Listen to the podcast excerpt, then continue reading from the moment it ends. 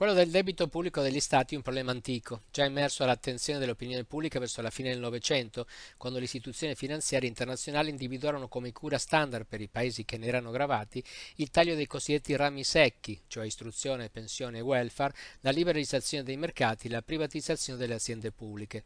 Una ricetta che ebbe pesanti ricadute sulla vita dei cittadini, basata su pochi ingredienti sensati e molti altri dettati dall'ideologia.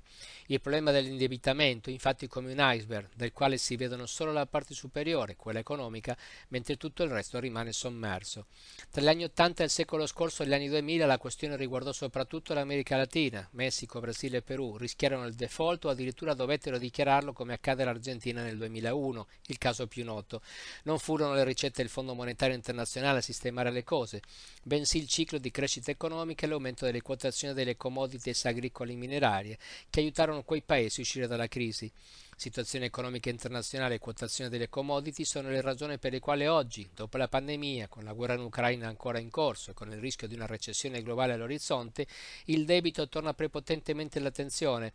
L'America Latina, che nel 2019 aveva una media del 58% di debito in rapporto al PIL, è balzata al 72%. La situazione è ancora più delicata in Africa, continente finora risparmiato dalle grandi crisi debitorie che diverse volte ha soffrito di cancellazione del debito. Nel 2022 il debito estero africano ha superato quota 700 miliardi di dollari e ben otto stati, secondo gli analisti, rischiano il default a breve termine. La crisi debitoria nasce dalla debolezza della struttura economica della maggior parte dei paesi africani, che dipendono talvolta dalle quotazioni di una sola materia prima da esportazione, a fronte di una popolazione giovane in aumento e di una bassa tendenza al risparmio. Si aggiungono il problema insoluto della corruzione generalizzata e la bassa fiscalizzazione dell'economia locale.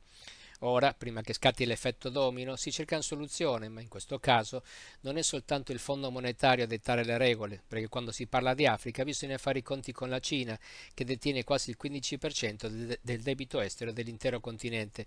Per anni, infatti, Pechino ha elargito agli stati africani prestiti a buone condizioni, spesso per ripagare infrastrutture costruite dalla Cina stessa, e oggi teme l'insolvenza di alcuni dei paesi con i quali stabiliti i rapporti di dipendenza.